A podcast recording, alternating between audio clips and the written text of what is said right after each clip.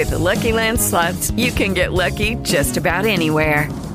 This is your captain speaking. Uh, we've got clear runway and the weather's fine, but we're just going to circle up here a while and uh, get lucky. No, no, nothing like that. It's just these cash prizes add up quick. So I suggest you sit back, keep your tray table upright, and start getting lucky. Play for free at LuckyLandSlots.com. Are you feeling lucky? No purchase necessary. Void where prohibited by law. 18 plus terms and conditions apply. See website for details. It is Ryan here, and I have a question for you. What do you do when you win? Like, are you a fist pumper?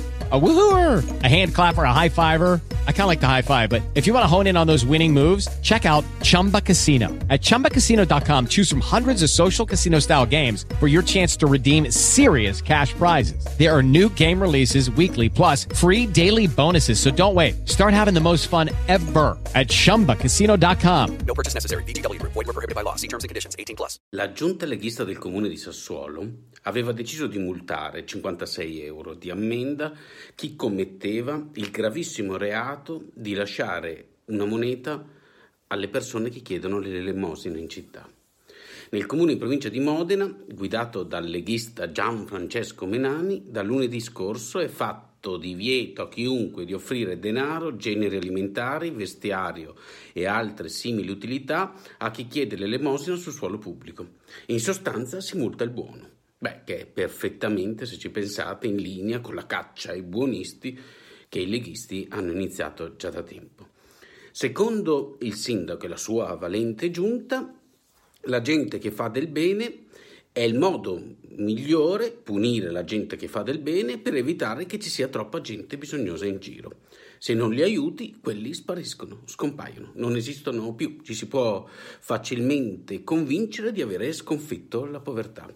È la politica del fondotinta, quella che ritiene la gestione della città o dello Stato un'enorme rappresentazione scenica in cui la forma è ciò che conta, fottendosene della sostanza.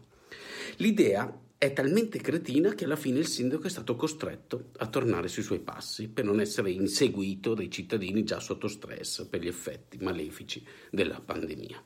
Ci si potrebbe aspettare che abbia detto scusate, ho fatto una curata, invece sentite le sue motivazioni, dice c'è la disponibilità a modificare l'articolo 61 del regolamento di polizia urbana perché l'obiettivo è colpire la malavita che sta dietro il racket, oltre l'accattonaggio molesto e non chi aiuta gli altri, ha detto così Menani in un video messaggio. È stato strumentalizzato l'articolo in questione, il nostro scopo non è colpire la vecchietta che fa l'elemosina o chi ha davvero bisogno. Abbiamo sbagliato? Non lo so. So che come sindaco mi dico pronto a modificare l'articolo adesso, noi di sicuro aiutiamo le persone in difficoltà. Guardate, seguendo lo stesso malato ragionamento si potrebbe vietare alle vecchiette di uscire di casa, così almeno crollerebbe la statistica degli scippi. Oppure si potrebbero eliminare i politici così per evitare il fenomeno delle tangenti.